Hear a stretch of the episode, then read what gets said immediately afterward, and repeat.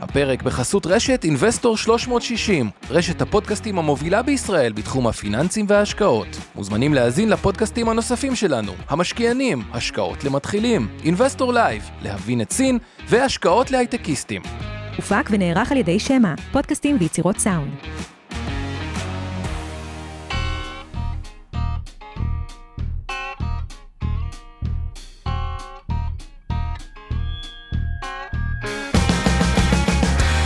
המשקיענים אבנר סטפאק ועומר רבינוביץ' בשיחה חופשית על התחומים החמים ביותר בעולם ההשקעות.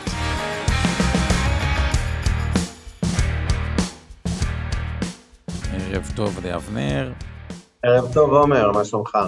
בסדר גמור, וככה היום אנחנו ממשיכים את הדוחות הכספיים, ואנחנו נדבר על כל, כל מיני סקטורים, עשינו את הבנקים שהיה סך הכל אה, טוב, אה, והפיננסים, נדבר היום על קצת על כל חברות התוכנה הגדולות, וגם על נדל"ן ועוד. וככה לפני הפודקאסט אמרתי, רגע, אומרים, תמיד בנדל"ן, אומרים לך נגיד, בנו בשטחי מסחר עוד 5 מיליון מטר בין 2009 ל-2022.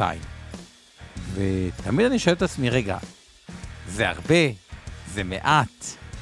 אה, כאילו, איך בכלל מסתכלים על כל המגמות האלה?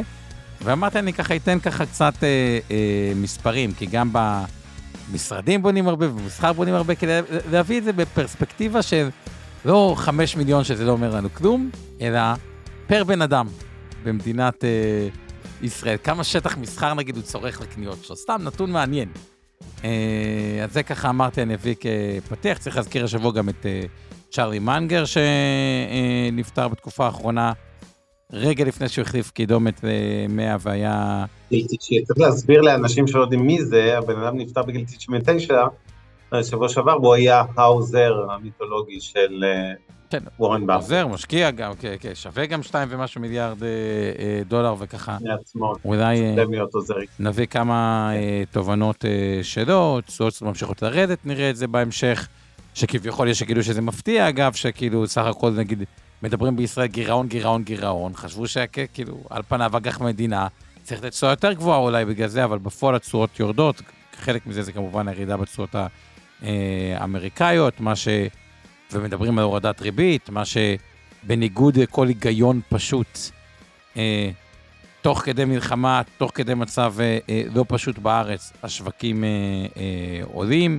בארץ, שזה כאילו מפתיע אנשים, אבל זה גם קצת נגזרת של חו"ל.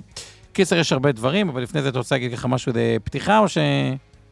אמ, לא, אני חושב שנתחיל מלצלול לפינת המכפילים, נגיד כמובן תודה לשיר פלדמן שמתמללת, כל מי שצריך לראות כתוביות מוזמן, לאורית טולדנו על ההפקה, לצוות של חמי ארביבו, חלמיש ואורן ברסקי על התכנים.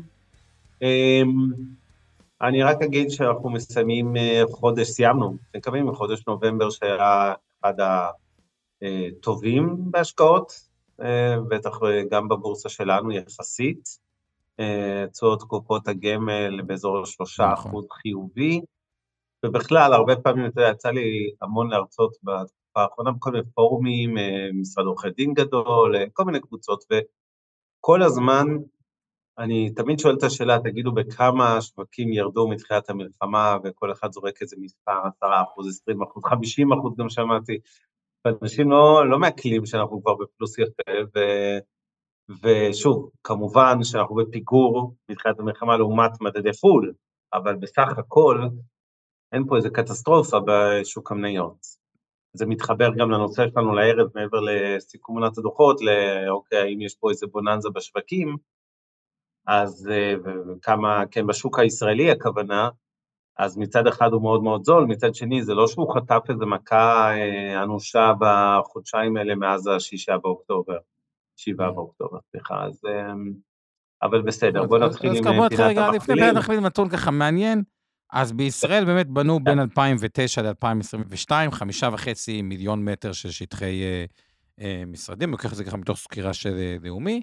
אבל כשחושבים על זה, שזה נשמע המון, זה נשמע אינסוף, מי יאכלס את זה? אבל בואו נדבר רגע על האוכלוסייה. האוכלוסייה בישראל גדלת בשנה בכ-2%, סדר גודל של 200 אלף אנשים פלוס מינוס, אולי קצת פחות כי זה שואף ל-2%, וכשחושבים על זה, בעצם, אם יש לנו פה ב-12 שנים, או 13 שנה, חמישה וחצי מיליון, זה בערך קצב של 400, 450, בואו נעגל את זה ל-500 לצורך העניין, זה קצת כמעט פחות. חצי תל אביב כל שנה. 500 אלף מטר שנבנים, אבל על 200 אלף איש, זה בסך הכל 2.5 וחצי. מטר שטח מסחר בר אה, בן אדם, שזה לא מעט, אבל זה גם לא המון, זה כביכול במסגרת... לכמת את זה, עומר, אני לא יודע להסביר מה זה השתי אמבטיות האלה שמוסיפים אה, כל שנה. לא, זה לא מוסיפים, זה לא, זה פר. בן אדם. כן. זה כביכול, אם היה לך, אם היה לך, סתם דוגמה, לפני אה, אה, 2009, סתם דוגמה, אה, עשרה מיליון, והוספת עוד חמישה מיליון, זה כאילו הרבה, שליש, מי קונה את זה, גם אוכלוסייה גדלה. קיצר, זה די דומה לממוצע ההיסטורי, ככה... לא, הש- השאלה היא האם. במונחים. ריאליים, השאלה אם במונחים ריאליים, של כאילו הגידול באוכלוסייה, פר נפש מה לא, אז, שנקרא, אז זה די סביב הממוצע? ההיסטורי, טיפה יותר, אבל זה לא, דווקא במסחר... לא, מה זה גידול? זה עלייה? זה זה יציב? מה לא, זה? אז, אז זה בממוצע גידול. אבל קל מאוד, קל מאוד, זה, זה, זה לא שינה. במשרדים, אבל לעומת זאת, בואו נראה את הממוצעים. משרדים יש לנו גם, כן. אה, זה אגב, כמה עובדים במדינת ישראל יש? מי שאתה יכול לתת לי ככה, אתה רוצה, מעדיף יותר? בדיוק היום בדקתי, אני יודע, 4 מיליון. 4 מיליון עובדים. כן. אוקיי, אז בהינתן זה, רק בשביל המשחק האינטלקטואלי, אם יש 4 מיליון עובדים, בוא נניח שבונים, שקצב אוכלוסיית העובדים במדינה הוא בגודל קצב האוכלוסייה, כלומר סדר גודל של אה, 70-80 אלף שקל בשנה, אני אשמח גם אם מישהו יוודא אותי ככה אה, תוך כדי ויכתוב בצ'אט, אותו ידענו תבדוק רגע. גידול במספר העובדים נו, בישראל בשנה. אוקיי. באמת, פה משהו קצת השתנה, בין 2009 ל-2016, מבחינת משרדים, ההתחלות בנייה אה, צמחו בסדר גודל שנקרא לזה 400, 400 נגיד, אה, וקצת אלף מטר, אבל מ-2017, שהתגבר עוד יותר ב-2018, אה, אנחנו כבר עומדים על ממוצע של קרוב למיליון מטר אה, תוספת משרדים של התחלות בנייה בשנה. כלומר, חמישה מיליון מטרים, רק כדי להבין, כל השטח משרדים של עזריאלי, לדעתי זה 650 אלף אה, מטר, אמות שהיא שחקן ענק זה 1 ו... אה, 1.2 מיליון מטר, כלומר, בונים שלוש פעמים את אמות ועזריאלי, ולפעמים אני עולה פה על המשרד שלנו בתל אביב, וככה מהגג רואים את כל הבנייה של מי יאכלס את זה. אז בואו נשים את זה רגע בפרספקטיבה פר עובד, כדי שייתן את טיפת הפרספקטיבה. אז מספר העובדים, אה, ארבעה מיליון אמרנו? אה, 4 מיליונים, זה צומח בכמה אמרנו? 70-80 בשנה? יש לך את המספר? אין לי את המספר המדויק, אבל בוא ניקח אה? אני אסכם. אז זה בסדר. סדר גודל של 13 מטר לבן אדם גידול, שזה גם לא כולם עובדים במשרד, וזה, שזה קצת מעבר אה, לפרופורציה.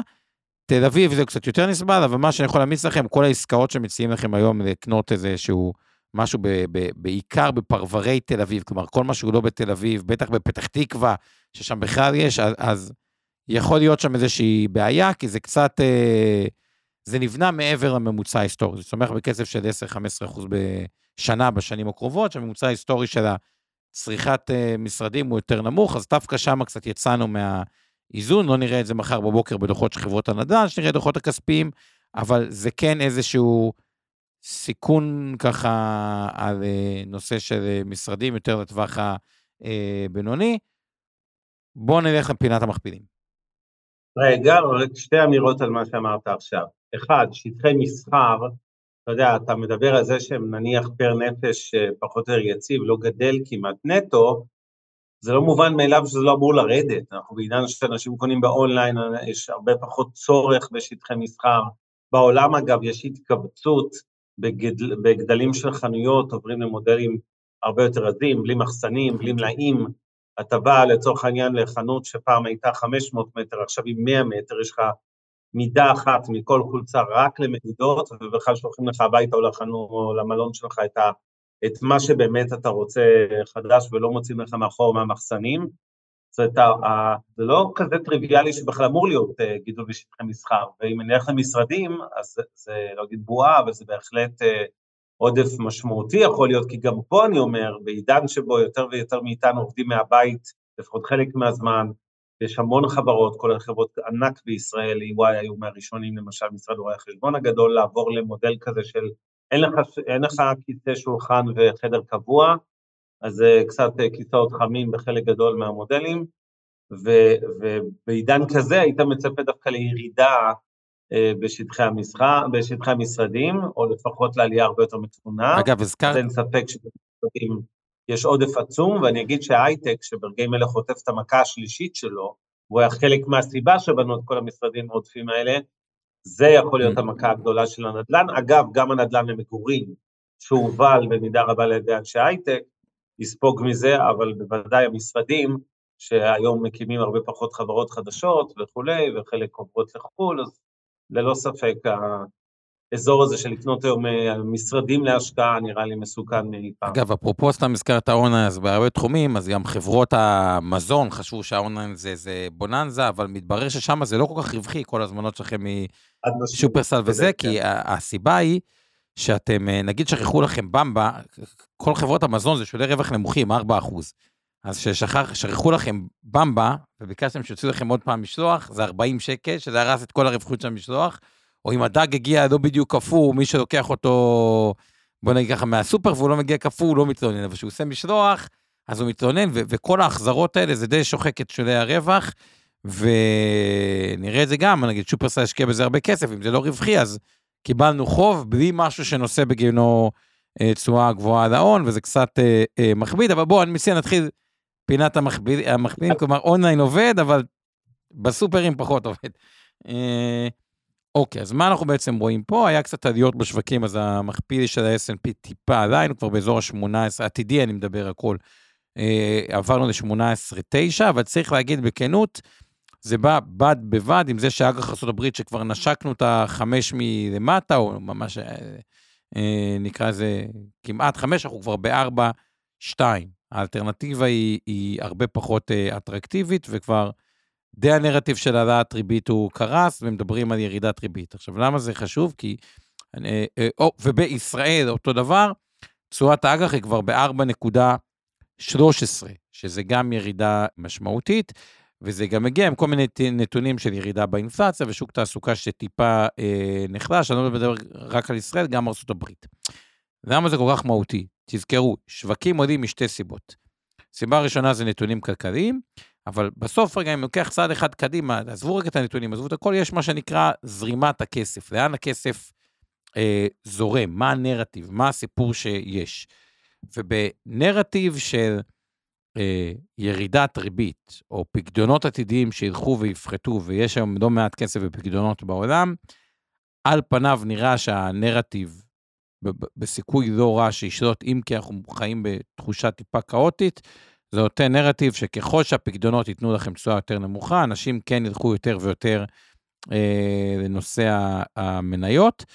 ואני לא רוצה להגיד שאין מה לעצור את זה, אבל זה כאילו מאוד, כלומר שהפיקדון עוד נותן 4, 4.5 שקלי, זה עוד משהו אחד, אבל כשרואים תשואה של הבנקים, וזה לא נושא של הפעם, שהייתה 13 אחוז נגיד על ההון, ונצחה מתחת להון העצמי, והפיקדון פתאום מ-4.5 נותן 3.5 בעוד שנה, אז התנועה אמורה להיות הסטת כספים דווקא לכיוון המניות. אז לפחות מבחינת ההיצע והביקוש, המניות פה אמורות אה, לזכות לתנופה, שמה שטיפה יכול לעכב את זה, ואנחנו נמשיך בטבלה, זה שה snp כבר עלה ב-19% השנה, הנסדק כבר עלה בלי להרגיש ב-46% השנה, אה, הראסל מדע יותר קטן ב-5.8, עוד פעם, הנסדק לא התבלבלתי, זה 46% שעלה השנה.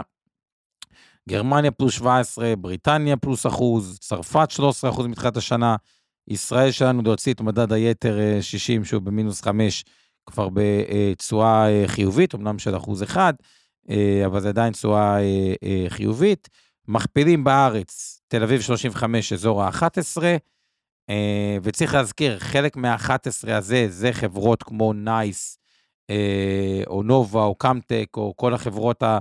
יותר גלובליות, נקרא להן, או גלובליות בעצם, שגם נסחרות אה, בחו"ל, שמן הסתם במכפילים אה, גבוהים, כלומר, המכפילים בפועל אפילו עוד יותר נמוכים. תל אביב 90 מכפיל 10.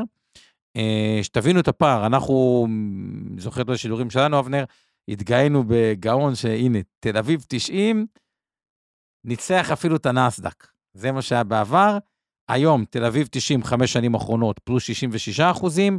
נסדק 100 פלוס 140, שתבינו מה נפתח כאן, כאילו, במצב שהתל אביב 90 אה, היה כמו הנסדק, טיפה יותר, תלוי ביום המדויק, אנחנו פתאום מקבלים פער של אה, 75 אחוז לטובת הנסדק, כמה הנסדק עלה וכמה תל אביב 90 אה, לא עלה, אירופה מכפילים עדיין, אה, נעים בריטניה 11, צרפת 12, גרמניה 13, סין נראית זולה, אבל נראה כל הזמן שככה מחש... כאילו משקיעים. יש דברים, אה, מתי, סיפור מדעי, מטעי ההדר של אה, אבנר משבוע שעבר, שיש דברים שזולים ונשארים זולים. קצת נראה שבסין הרבה משקיעים, כאילו, זה זול, אבל מבחינת תנועת הכסף, אין כל כך תנועת כסף לסין, כאילו די כזה אכזבה כזה, זה כמו מדינה שרוסיה תמיד נראתה זולה, אבל היא נשארה זולה, וכאילו, היא עדיין זולה, עכשיו המלחמה, אתם מכפילים שם, אבל יש דברים שהם זולים וקצת נשארים אה, זולים, אם כי צריך להגיד את זה שסין נראית אה, אה, זולה, אה, ויפן במכפיל רווח 14. אז זה ככה כיסוי גס של המכפילים. איך אתה רואה את התמחורים, אבנר? אה, לא, קודם כל לא השתנה שום דבר דרמטי, אני עדיין חושב שהשוק האמריקאי הוא יקר, לא בועה אבל יקר, קשה לי עם המכפילים האלה, אני בהחלט מעדיף את הבורסות באסיה, וכמובן בישראל, זה אולי הכותרת אה, לשאלה ששאלנו בפרסום המשדר הערב, זה באמת נראה שהבורסה בתל אביב היא זולה, ואני חייב לפתוח פה עוד איזה סוגריים, הרבה, יש הרבה דיונים שאומרים, טוב, אנחנו נחכה שה... לראות שהמלחמה ככה נגמרת, בטח הבורסה תעלה משמעותית ביום שאחרי. חבר'ה, כשהיום, ביום שאחרי כבר יהיה מאוחר מדי, כן, בדיוק כמו בכל אירוע שלילי אה, לבורסות, כמו אה, קורונה או כל דבר אחר, תזכרו תמיד ששוק המניות, הבורסה בכלל, זה אה, אה, צופה פני עתיד, זה, זה נקרא לזה אינדיקטור מקדים, זאת אומרת, הבורסה תעלה מחר בבוקר, אם הנחת העבודה היא שהאירוע הזה של עזה ייגמר יחסית מהר, או לפחות המסה הקריטית שלו, כן, אה, בדיוק. והכלכלה תתאושש, וזה לא שעכשיו תשבו חודשיים בחוץ ותחכו לסוף ינואר או פברואר כדי לוודא שהמלחמה נגמרה, ואז פתאום יתחיל לעלות. העליות תמיד יתחילו קודם. במקרה הזה, צריך להגיד בכנות, א', לא היו ירידות משמעותיות, ב', כבר חלק, מה שהיה כבר תוקן, ומעבר לזה, כמובן, בגלל שאנחנו גם ככה בפיגור, הבורסה מצד אחד, שוק המניות הישראלי הוא מהגרועים בעולם עוד לפני השישה באוקטובר, ומצד שני הדולר, 3.70, לא שמתי לב כמה הוא סגר היום, אבל uh, אתמול היה, הוא עדיין יקר בערך ב-42 אגורות, עוד על uh, סיפורי הרפורמה, לא רק על המלחמה. אז זה שני דברים ששוב, הם לא התממשו, לא הדולר שלדעתי ירד, אה, ולא השוק המניות שאמור אה, להמשיך להתאושש, נקרא לזה בטח ביחס לעולם, בסדר? כי כן נוצר פה פיגור מתחילת המלחמה, אה, גם אם לא היינו גרועים כל כך, היינו פשוט פחות טובים מהבורסות כן, האחרות. לא הנסדק מול תל אביב 90 מספר הכל, 46 מול אחוז, כאילו זה בגדול, כאילו נראה לי די... לא, אני מדבר אפילו רק בחודשיים של המלחמה, כן. נפתח עוד פורום. עכשיו, אני חושב שמתישהו שוק המניות ימשיך, התל אביבי ימשיך להתאושש וגם יסגור חלק מהפערים, לא את המספרים האלה, כמובן מונזק. ושתיים, הדולר, אם לא יהיה ממש אירוע דרמטי בעולם, בלי קשר, או נקרא לזה בישראל, מעבר ל... אירוע דרמטי זה אפילו לא חזית חיזבאללה, חזית חיזבאללה תקפיץ חזרת הדולר, אבל לא עד כדי כך. אלא משהו עוד יותר גדול, אם לא יהיה משהו כזה, הדולר בבסיס שלו, יש לו משקולת כלפי מטה כרגע, כמו שאמרתי, גבוה בערך ב-42 אגורות מהשער הטבעי שלו. בכל אופן, אני חושב שהתמחור של שוק המניות פה הוא אטרקטיבי, אה, של דולר הפוך מאטרקטיבי, למרות הירידה כבר מ-4.08 ל-3.70. אה, וזהו, לגבי אגרות החוב, אני נשאר ניוטרל וחיובי קל על אגרות חוב קונצרניות. אוקיי. ליה, לשאלתך, אנחנו תמיד בטבלאות האלה שאנחנו מדברים כל שבוע בפינת המכפילים, מתייחסים לאגרות חוב לעשר שנים ממשלתיות, זה התשואה של זה, זאת אומרת שארבע ומשהו. אני כן חייב לציין שכאילו... אג"ח ממשלת ישראל לעשור. אני כן חייב לציין כן. לגבי האג"ח, שכן היה איזה חלון שבו הם היו לא neutral, הם היו מאוד מאוד מעניינות. בעיקר באג"חים הארוכים נפתחו שם פרמיות סיכון, אבל זה נסגר די מהר, סתם, בוובינר דיברנו על אג"ח חזריאלי הארוך, בתוך, לפני כמה שבועות, היה ב-82 אגורות, היום ב-91 אגורות, כדי להבין את התנועה החזקה. חושב שמשברים בישראל, יש שם איזה trade, יש שתי דברים שאפשר לעשות, כאילו, במשברים, לנצל אותם. שאנחנו עכשיו מחדדים את זה, מה זה בסוף, אה, אני קורא לזה מערכת ההפעלה, אוקיי? כתכנון פיננסי או בכלל, כאילו, למה השקעות, בסוף צריך מערכת הפעלה. אבנר דיבר על אה, רצועות, אני מדבר על כל מיני מהלכים שהם קורים, שיש מין נוהל, כלומר, לא יוצאים לקרב בלי נוהל, כי אז זה בעיה. אז אחד מהנהלים, לדעתי, שמשקיעים צריכים לחדד אותם, זה בגלל שישראל מדינה, וזה מה שאבנר דיבר על המשקולת של 42 אגורות, היא מדינה שבמהות שלה, השקט צריך להתחזק לאורך זמן, כי יש לנו עודף בחשבון השוטף, אבל ישראל זה ישראל, זו מדינה אה, מוזרה, עם בלת"מים לא על בסיס אחת לחמש שנים, אלא בצורה שוטפת. ואז כל פעם שקורה כזה בלת"ם והדולר מאוד מאוד קופץ, בדרך כלל גם נפתחים ספרדים באג"ח, והטרייד צריך להיות המרה של דולר לשקל למי שיש, וכניסה לאג"חים, הקונצרנים שנפתחים ספרד. המהלך הזה, רק לה, לה, להבין עד כמה הוא מהותי, זה הבדל של איזה 15-20 אחוז, היה במקרה הזה. זה כאילו, אמרתם דולר בארבע, נכנסתם לאג"חים שקפצו איזה 7-8 אחוז הארוכים, זה שווה הרבה אה, כסף. אז זה איזשהו משהו אחד לחדד לגבי אה, משברים בישראל. לגבי משברים בעולם, עוד משהו שהכנסנו לתוכנית ההפעלה שלנו אה, באינבסטור, אה, אה, זה כבר ל-2024, היא שקורה משבר גלובלי, בדרך כלל מה שיקרה זה שהדולר מתחזק והשווקים נופלים. וכשאני מדבר על השווקים יש שתי מדדים, נקרא את ה-S&P ויש את הנסדק, לצורך העניין אני מפשט את זה. בוא נגיד שכל העולם הוא S&P ונסדק. אז S&P יורד ונסדק יורד יותר, והדולר מתחזק. ואז יש איזשהו trade לכל מי שמשתמש במכשירים של דחיית מס, קרן השתלמות מעבר לתקרה, קופות גמל, תיקוני 190, שכל חלק מהגופים יש שתי מסלולים, יש את ה-S&P ויש נסדק יותר שקלי, או מסלול שהוא שקלי, וגם פה יכול להיות תמיד trade מעניין. כלומר, תזכרו, במשבר בדרך כלל, גם בישראל וגם בעולם, דולר קופץ, מחיר נכסים פיננסיים עולים, זה כאילו שתי ורטיקלים שאפשר לשחק עליהם. אז במשבר בארץ, נקודתי, בטח שיש באג"ח, המרת דולרים, תניית אג"ח קונצרני, משבר בחו"ל, לעבור ממסלולים שהם צמודי מטח, לדוגמה מחכה S&P או משהו כזה, למסלולים שהם יותר שקליים, ב, עם חשיפה שקלית יותר גבוהה, וככה את הפיק הזה של הדואר, שבדרך כלל הוא מאוד מהיר, לנצל לטובתכם. בואו נעבור למכפילים, אלא אם כן אתה רוצה להגיד לזה, אבנר, משהו? לציטוטים של צ'ארלי... לא, מכפילים לא, לא. סיימנו.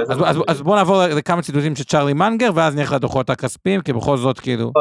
אה, אדם אפשר לשים את זה. אז הוא אומר, אנשים חכמים, אני אקריא ככה כמה ציטוטים אה, אה, נבחרים, אנשים חכמים עושים דברים מטופשים, ועדיף להימנע מהם מעתיד, זה ככה דרך, כאילו, קיצרתי את זה. ללמוד מזה מחדש. יש דרך אחת להצלחה, הוא טוען, עבודה קש, קשה. כלומר, בסוף, אם אתם רוצים לייצר, הוא אומר, מוצר או לתת שירות, שיעמוד ברמה של מתחרים או ישבור את השוק, צריכים לעבוד קשה, לחשוב יצירתי ולתרגל הרבה. אין דרך, הוא ממשיך עם הציטוט הזה, אבל בסוף הוא מאוד מדגיש את העבודה הקשה. אם זה אומר, עדיף שאת העבודה הקשה שאתם עושים, תעשו את מה שאתם אוהבים ויצא לכם טוב מזה, כי תשוקה היא מניע מאוד מאוד uh, חזק. מדבר הרבה על הנושא של uh, עצלנות, הוא גם מדבר על הנושא של uh, אמינות. הוא אומר, אם אתה עצלן ולא אמין, כבר לא משנה עד כמה טוב אתה יכול לעשות את מה שאתה עושה. אם אתה לא אמין, זה לא משנה איזה יכולות uh, יש לכם. ובגדול הוא אומר, תימנעו משני דברים בחיים, עצלנות וחוסר uh, אמינות. וגם אם אתם, אבל אומר, גם אם אתם חרוצים, גם אם אתם אמינים מאוד, אז החיים ינסו להפיל אתכם, וצריך את היכולת לקום ולהפיק לקחים. והוא גם אומר את זה, זה לא סתם, גם לפעמים החיים נותנים מכות שהן לא הוגנות בהיבט הזה, אה, ומפילים, וזה נראה לא הוגן, זה לא משנה. חלק מהאנשים מחזיקים מעמד וחלק מהאנשים נשברים. נדבר פה על איזה פילוסוף שאמר, אבל בגדול, תפסיקו לרחם על עצמכם, החיים הם לא הוגנים, יש מכות לא הוגנות, ותשתמשו במכות האלה להפיק לקחים, ותמשיכו אה, הלאה. נדבר קצת על טעויות, אז הרבה מהטעויות הוא טוען שנובעות ישירות מהאגו שלנו, ופחות אגו כאילו בהיבט אה, הזה. עוד ככה נחפש ככה לקראת, אה, אוקיי, מאוד אומר, אה, הוא מציין אה, את הנושא שתעקבו אחרי הנכסים שלכם. אה, גם את חברות, אבל כן להבין מה יש לכם אה, וכו'.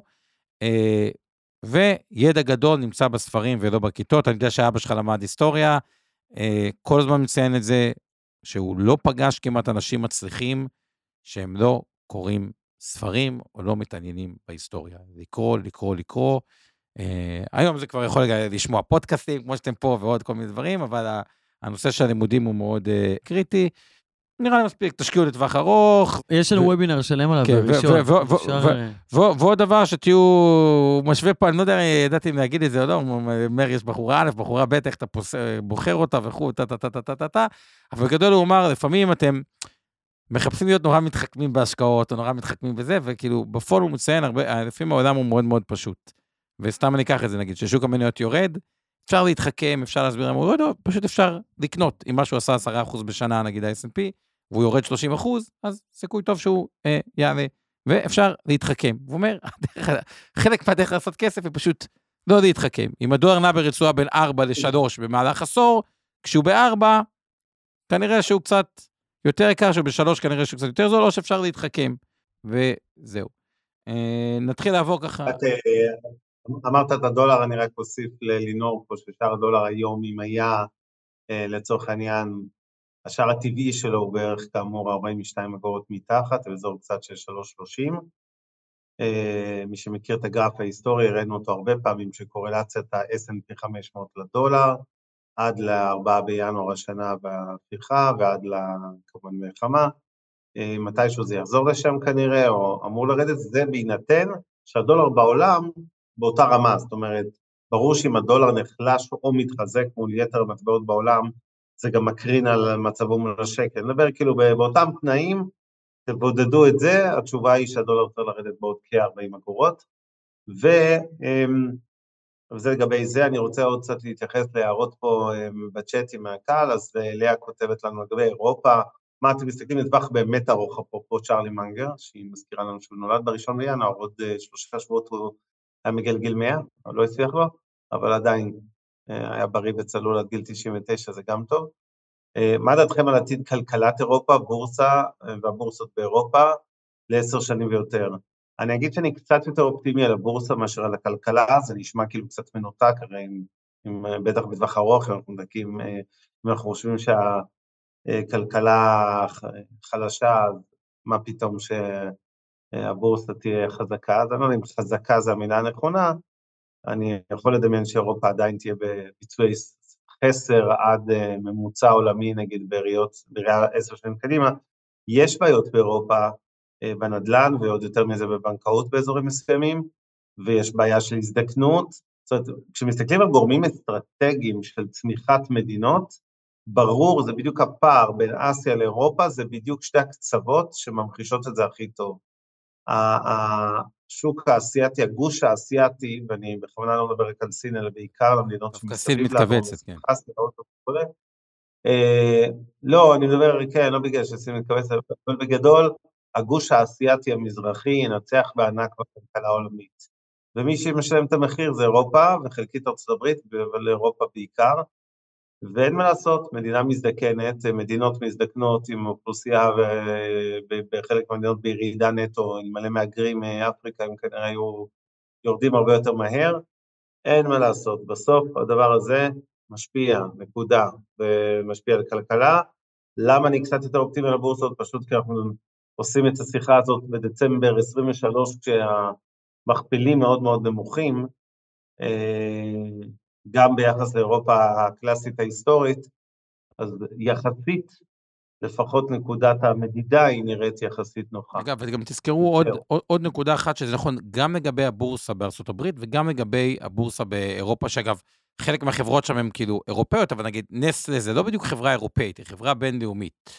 ומה שקורה בעולם, בצד ההכנסות של החברות, אלה שמוכרות בעולם, שזה הרבה מהחברות בבורסה, מעמד הביניים בעולם הוא עדיין מאוד מאוד צומח במהלך העשור הקרוב.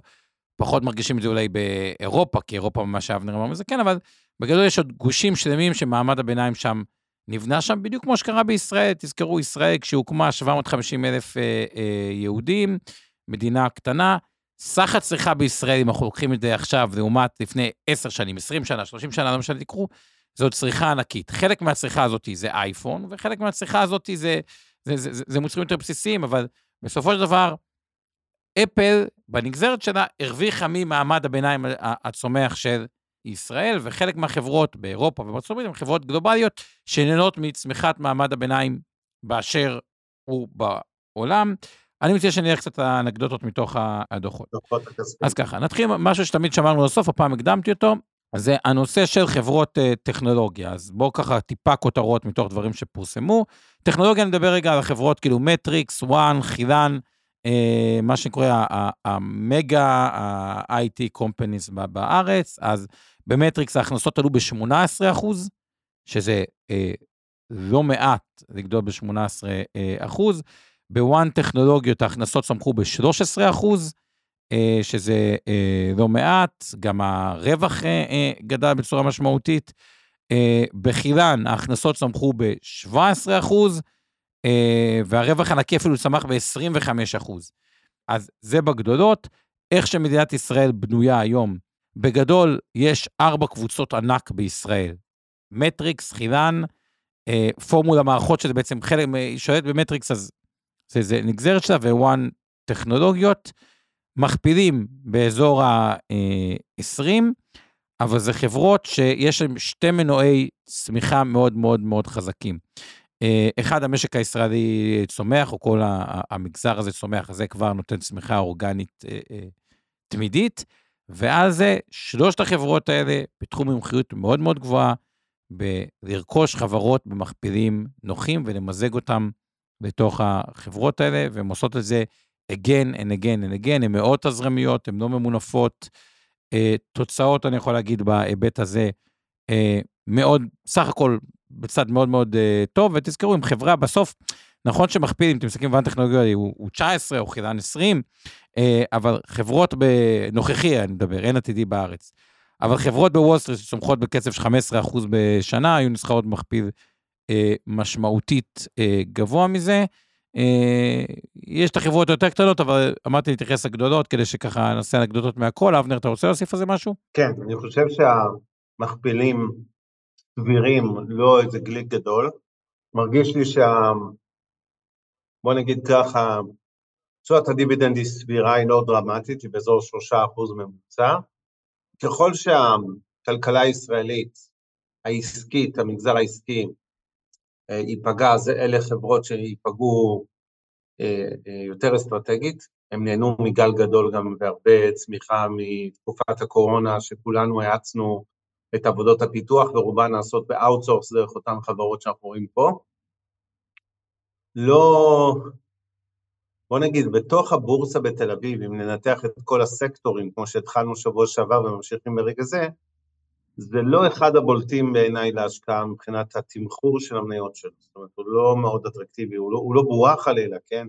אבל הוא, הוא לא מספיק זול, זאת האמת. אה, אוקיי, אני אה, מסכים חלקית, אני חושב שכאילו, יש ערך מאוד גדול למה שנקרא מכונה עובדת. חילן, וואן, גם במטריק זה ככה, אבל שם זה מובהק.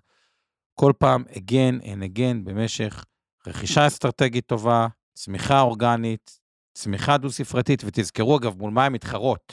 כשאגח, אה, כשהריבית תרד עוד יותר, והיא תרד, אז עם המכפיל הנוכחי, אה, לצורך העניין הוא 20, בצמיחה 15% זה 17, מול אותו היעדר אלטרנטיבה, זה חברות שהן מעניינות. אם כי צריך לציין, זה לא דיסטרס עמוק, ממש לא במכפילים האלה, זה פשוט סוג של צמיחת נסדק, רק יותר אה, אה, זול. נדל"ן מניב. אה, אז נעבור אה, הלאה. אה, קצת מתוך הכותרות, אז מדיסרון הרוויחה מיליארדים מהסוחרים, ובשעת צרה היא צוחקת בפרצוף, לא יודע למה אה, זה ככה, זה, אבל היה הפסד בגין שערוך, אבל יחד עם זאת, ה-NOI, התזרים, עלה ב-11 אה, אחוז, גם עלייה בדמי שכירות, גם עליית מדד, כן נתנה העסקה, הכותרת הזו על רקע הייתה שכאילו צוחקת שהיא מרוויחה כל כך הרבה. אני קראתי את הכתבה, הם פשוט לא נתנו הנחה לסוחרים. הם לא נתנו הנחה לסוחרים, אבל אתה יודע, מה זה, זו חברה עסקית, כאילו, צריך... זו שאלה טובה, אבל בגדול אפשר להגיד סך הכל תוצאות אה, אה, טובות. עזריאלי ה-NOI עלה ל-535 מיליון אה, שקלים, גם עלייה באחוזים יפה, ה-FFO, שזה ה... התזרים בניקוי דברים, צמח ב-21 אחוזים, אם כי תמיד יש את ה... תסתכלו בכל, מי שמסתכל ככה במצגות משקיעים, יש את גישת ההנהלה, גישת הרשות לניירות אה, ערך, שכאילו, איך אתה מתייחס להוצאות מימון בגין עליית מדד, שזה תמיד זה. אז כאילו, הם, הם, הם מתעלמים מזה, ויש איזשהו פערים, אבל לפי החישוב של עזריאלי, זה עלה ב-21 אה, אה, אחוז.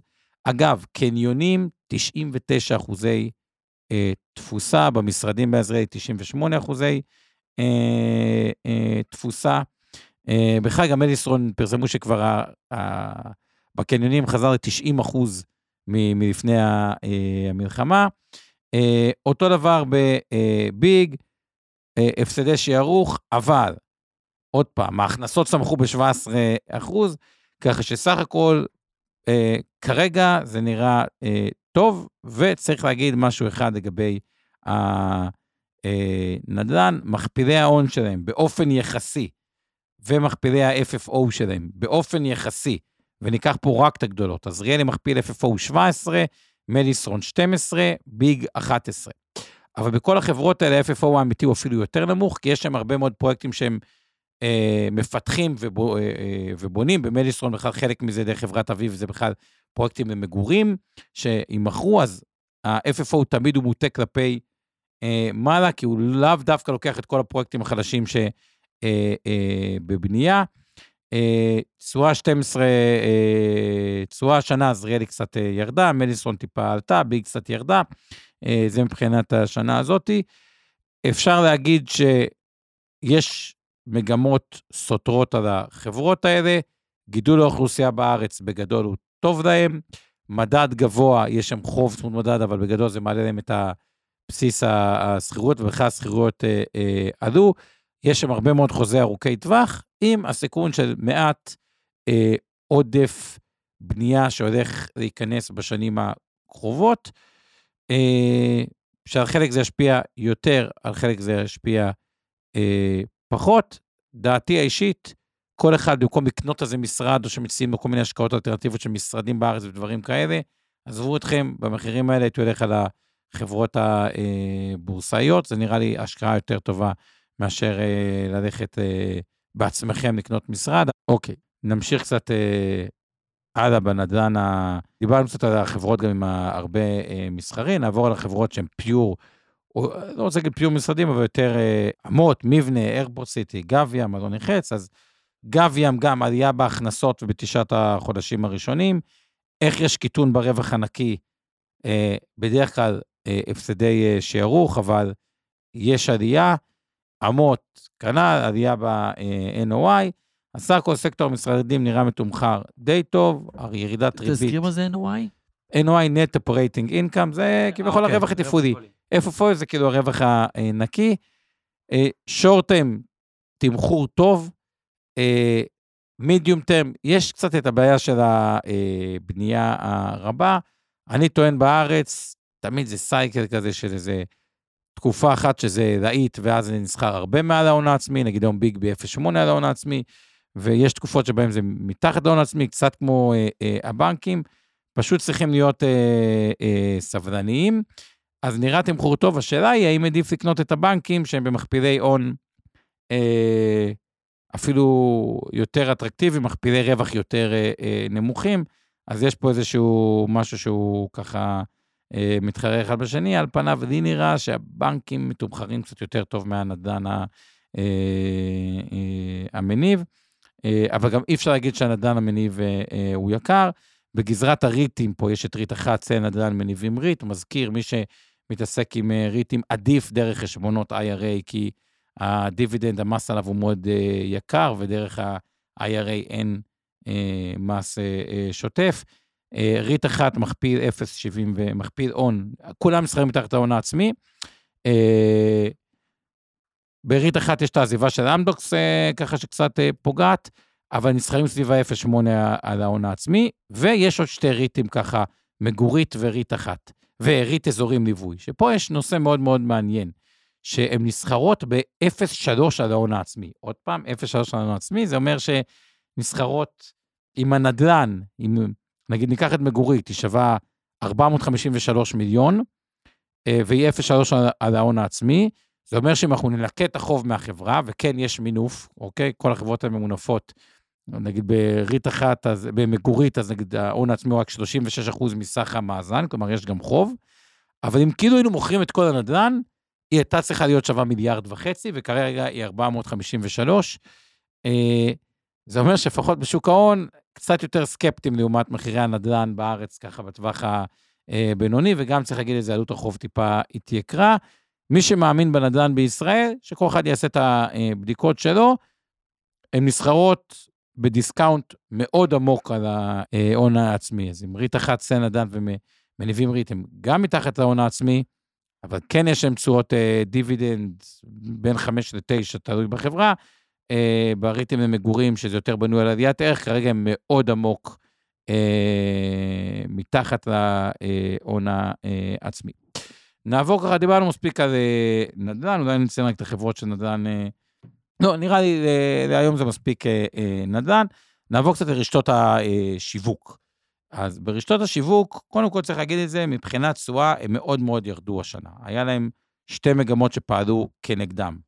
בשונה מהבנקים, אינפלציה גבוהה רעה להם מאוד, כי א', הרבה מהחוזי שכירות שלהם צמודים לאינפלציה, כלומר, השכירות שלהם עלתה, ואני מזכיר, זה עסק ששולי הרווח שלו אה, נמוכים.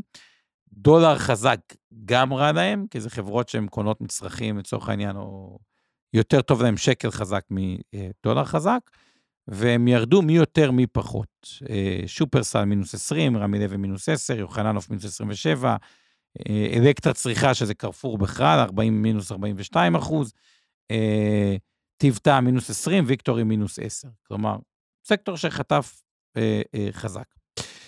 שופרסל היא הצד היותר ממונף, גם מכפיל רווח יותר גבוה, מכפיל רווח 25, אז כן כתוב, ההתייעלות העבירה את שופרסל לרווח רבעוני, אבל זה אומר שהיא הייתה אה, בהפסד. יש בעיה עם חברות עם שולי רווח ומינוף גבוה, שמנועי הצמיחה, ופה הם השקיעו הרבה כסף על האונליין, לא עובדים מספיק טוב. אה, ההופכי של זה, רמי לוי וויקטורי, בכלל יש שם הרבה עודף פיננסי, כלומר, לא, לא שם לא מונפות, יש שם כסף בקופה, רמי לוי שנים חשב לעשות עם זה משהו לא כל כך אה, אה, עושה עדיין, מכפילי אה, רמי לוי 11, ויקטורי אה, 13, טיב טעם גם צריך להזכיר, מכפיל רווח יחסית אה, נמוך אה, אה, 11. יוחנן אף קצת יותר.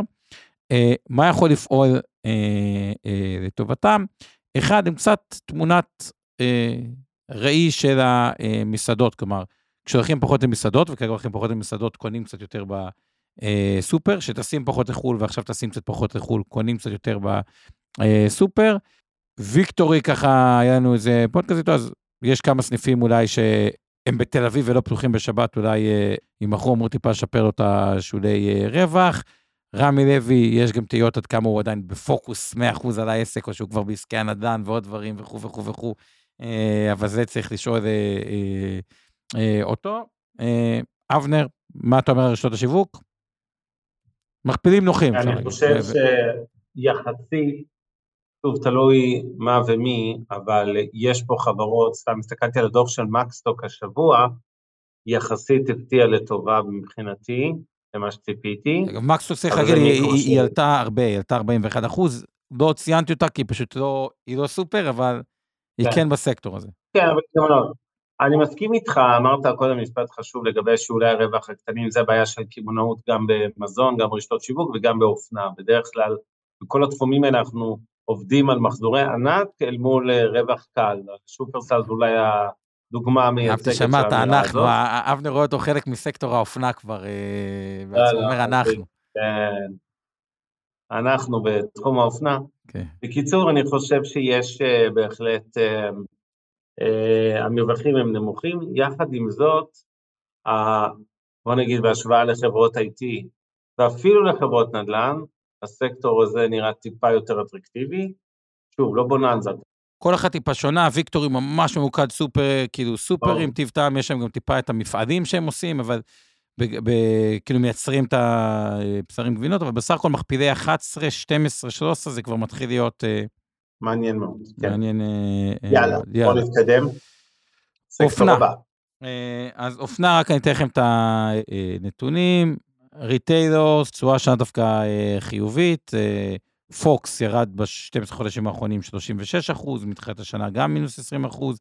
טרמינל איקס ירד מינוס 63 אחוז, דלתא מותגים מינוס 4 אחוז, קסטרו מינוס 50 אחוז, גולף מינוס 50 אחוז. אה, מכפילי רווח להוציא דלתא מותגים, כולם גבוהים. אה, דלתא כותבים בכותרות ככה, עליית הדולר פגעה בשורה התחתונה. ריטיילור, אה, כותבת שהמלחמה תשחק קצת 8 עד 10 אחוז מההכנסות. קסטרוס דיווחה על ירידה של 40 אחוז במכירות באוקטובר ונערכת לסקירת חנויות. אה, ופה, למרות הירידות החזקות, המכפילים מאוד גבוהים, בקסטרו מכפיל הוא 80, כאילו החברה בקושי מרוויחה אה, כסף. ונשאלת השאלה אם אחרי הירידה החזקה הזאת, זה by the deep, או שאתה פשוט תחום שהוא קשה ובעייתי. אני כאילו. לא רוצה להגיד uh, by the deep uh, sh בהמשך uh, המילה, uh, deep משהו אחר, אבל בגדול אני חושב שהסקטור הזה, עזבו שברור שהוא חוטף מכה חזקה מאוד ברבעון הארבע ברגעים אלה, הזכיר פה אופיר uh, שבקרן גבעתיים אתמול, הוא כבר ראה, הבוקר או אתמול, שרוב החנויות כבר בסייל חורף, 40 אחוז הנחה ועוד לא התחיל החורף, כן? זאת אומרת, אין ספק שה... הסגמנט הזה חבוט הוא בעיניי יקר מדי, לא רק ביחס לרבעון ארבע, שזה קל להניח שהוא אה, יהרוס את הדוחות השנתיים של אה, רוב החברות, אלא שזה פשוט גם בראייה קדימה ל-2024, אני לא רואה איזו סיבה לחגיגה בענף הזה, זאת, זאת האמת. אה. גם כשנחזור ל- ליותר צריכה פרטית וכו', לא רואה, זה לא מעניין. ואגב, אנקדוטה, הטרמינל X עם ההפסד, אותה בעיה של שופרסל, רמי לוי, האונליין מה שנקרא, מדהים, אבל גם בקבוצת פוקס הוא עובד יותר טוב, והמכירות עובדות יותר טוב בחנויות מאשר באונליין. אה, אוקיי, נמשיך לסקטור הבא של אנרגיה, אה, מזכיר, אנרגיה מתחדשת ככה בכמה מילים. אה, אז קודם כל צריך, בשורה התחתונה עם קצת כותרות, אז אורמת עקפה את הצפי בשורת הכנסה, ההכנסות צמחו ב-18 אה, אחוז, הרווח זינק ב-86 אחוז, אנרג'יקס בתחזית פושרת, אה, אפשר להגיד, אננייט עקפה את התחזיות ברבעון השלישי. Uh, בגדול המניות האלה הן קצת חבוטות, מה זה קצת חבוטות? 12 חודשים אחרונים, אם אנחנו נסתכל רגע על הטבלה, כמינוס 15 אחוז, חוץ מדור אל, אבל היא חברה יותר קטנה, מינוס 38 אחוז. אה, מכפילי רווח עדיין אה, גבוהים, אם כי זה יותר מכפיל אה, FFO, אה, צריך להיות. גם עליהם יש כוחות אה, סותרים, אין ספק שאנרגיה מתחדשת היא אה, תצמח, מצד שני היא מאוד מאוד בנויה. אם נדל"ן רגיל הוא ב-50% מינוף או 60% מינוף, שם המינופים לפעמים ברמת הפרויקט עוד יותר גדולים, והריבית הגבוהה קצת פגע בזה. איפה ראינו את זה? סולארג' ירדה לדעתי משער, אה, תסתכל אה, על סולארג' על המניה מאיזה שער לאיזה שער ירדה, וירדה איזה 80 אחוז מהשיא, כי פשוט אנרגיה מתחדשת, לא טוב לריביות אה, אה, גבוהות. אה, אבנר, איך אתה רואה את העולם הזה? אנרגיה מתחדשת זה ממש נכס פיננסי, זה כמו נדל"ן מניב, זה, זה זה בכלל לא חשוב אם זה אנרגיה או, או כן, מה, מה הנכס הבסיס פה. בסוף זה חברות פיננסיות שקל יחסית לתמחר, בהסתייגות אחת שבהרבה מאלה, אין לה את אנרג'י סופר, יש מרכיב שמן דורל, יש מרכיב שלם, שמן של ייזום והקמה, קצת כמו בחברות נדל"ן אגב, אז לא תמיד הנכסים האלה משוערכים נכון, וזה מסביר חלק מהעובדה שאתם רואים מכפילים גבוהים, זאת אומרת, הרבה מהנכסים בבנייה הם עוד לא מניבים, ואתה בונה שדה סולארי או לא משנה מה פוטו-וולטאי ופה, ואתה לא נמצא עדיין בייצור בכל ה-X מטרים רבועים של שטחי אה, שמש שאתה מקים, אז בסוף אה, אתה, אה, זה מסביר חלק מה... מהמכפילים הלכאורה גבוהים על הנייר, אני אוהב את הסקטור הזה לטווח ארוך, לא יעזור כלום, הוא לא פשוט מספיק זול, אבל הוא לא, זה גם לא להתרשם, להתבלבל ממכפילים של 20 אה, ל-37, אה, בגלל שבענף הזה יש הרבה הטיות למטה, וצריך להסתכל עליו ממש כמו נדל"ן מניב במושגים של נוראים פרוים ומקביליהם מעולם האנרגיה. זהו. אוקיי, תראה, יש עוד כמה סקטורים שלא כיסינו, אבל נראה נשמור נסיים אותם בשבוע הבא, כי אני כן רוצה שככה ניתן סיכום כמו שצריך. אולי אבל סך הכל להגיד מילה שנייס היה תוצאות טובות, כי בכל זאת היא חברה אה, גדולה עם שווי שוק אה, אה, גדול. ורק להזכיר שבמצעד המנצחות השנה, יש חברה Next Vision שהייתה בה יתר, וקפצה 300 אחוז השנה, מכפיל 29, אולי פחד גבהים, אבל היא כמובן מהסקטור הביטחוני, ובכלל, אם נסתכל על הביטחוניות, יש עוד כמה כוכבות שנתנו אה, תשואה אה, מאוד גבוהה, אבל זה כבר נשאיר לה, אה, או בכלל אולי נעשה טיפה על ביטחוניות, ככה כן. אה, איזה נקודה. יש את המלונות שלא נגענו בהם, ומוצרי בנייה שלא נגענו בהם, וביומט שלא נגענו בהם, וכימיה גומי ופלסטיק שלא נגענו בהם, ועוד כל מיני סקטורים, ונסיים עם זה שבוע הבא, ובואו ניתן ככה כל אחד סיכום, אה, אתה עוד טס עוד מעט, עוד כמה שעות, אז סיכום קצר שלך, סיכום קצר כן. שלי, ושחרר אותך למטוס היום אה, בזמן.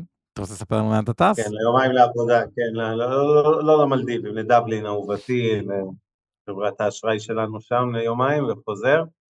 אה, בתמצית, אני חושב שהשוק בתל אביב אה, הוא יחסית זול, אל תחכו לפעמוני סיום המלחמה, אה, כי כשזה כבר יקרה אז זה יקר מדי. יחד עם זאת אני מזכיר וזה הזמן אה, להזכיר שוב את הערת הזרה השבועית שלנו, שכל מה שאנחנו עושים פה הוא לא ייעוץ השקעות ולא תחליט לייעוץ השקעות במותג לצרכי מסחרי כל אדם מדי ייעוץ השקעות מוסמך, וכל מניה שהזכרנו פה, או נזכיר עכשיו, אז היא לא, אה, כן, אנחנו מחזיקים אותה בתיקי השקעות קטנות ענות של אינבסטור 360 ושל מיטב, וגם בגמל פנסיה השתלמות של מיטב ובקרנות הנאמנות, אבל, ולכן יש לי אינטרס, אבל בגדול, אני חושב שהשוק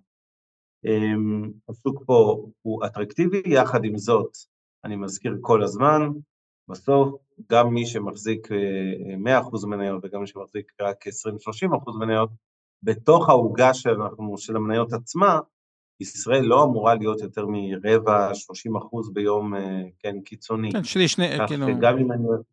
אה, גם אם אני יותר אופטימי על הבורסה פה, אני לא חושב שצריך להסתער עליה.